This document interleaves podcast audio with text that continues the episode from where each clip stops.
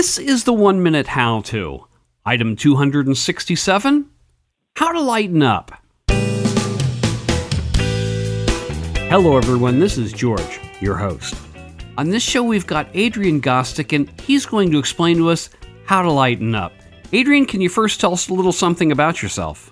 Well, thanks, George. Yeah, I'm a, an author. I've written a lot of books on employee engagement over the years.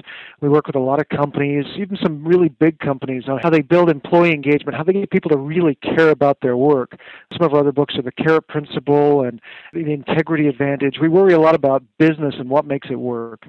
Okay, Adrian, if you're ready, then you've got 60 seconds. Well, in our new book, The Levity Effect, we worry a lot about real organizations. We studied organizations like Boeing and Nike and Microsoft, you know, very serious organizations, and looked at how they lighten up and let their employees have fun at work. Some really fun ideas we came up with from that were at 3 o'clock, Microsoft blasts out music around their campus, and people sign up to play the music and have a lot of fun. They get up, they dance, it keeps them going for a few more hours. Nike, for example, has a fun radio station that play uh, you know music, but they also do irreverent kind of things. They'll make fun of management. KPMG has fun online, and so you'll pick the Oscar winners or you'll download your favorite vacation photos.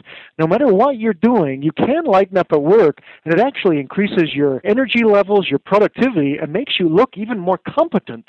And that's a little counterintuitive, but the research shows it's true. And I would imagine that doing that sort of thing also just simply makes your job so much more fun, and you probably don't necessarily want to leave to go to a different environment. Exactly. You know, we create these social bonds at work that when we have fun, we feel like we're among friends, and the camaraderie is built, trust is built, which is really one of the driving forces of business.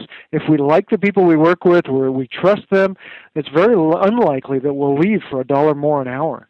Okay, Adrian, is there anything else you'd like to talk about?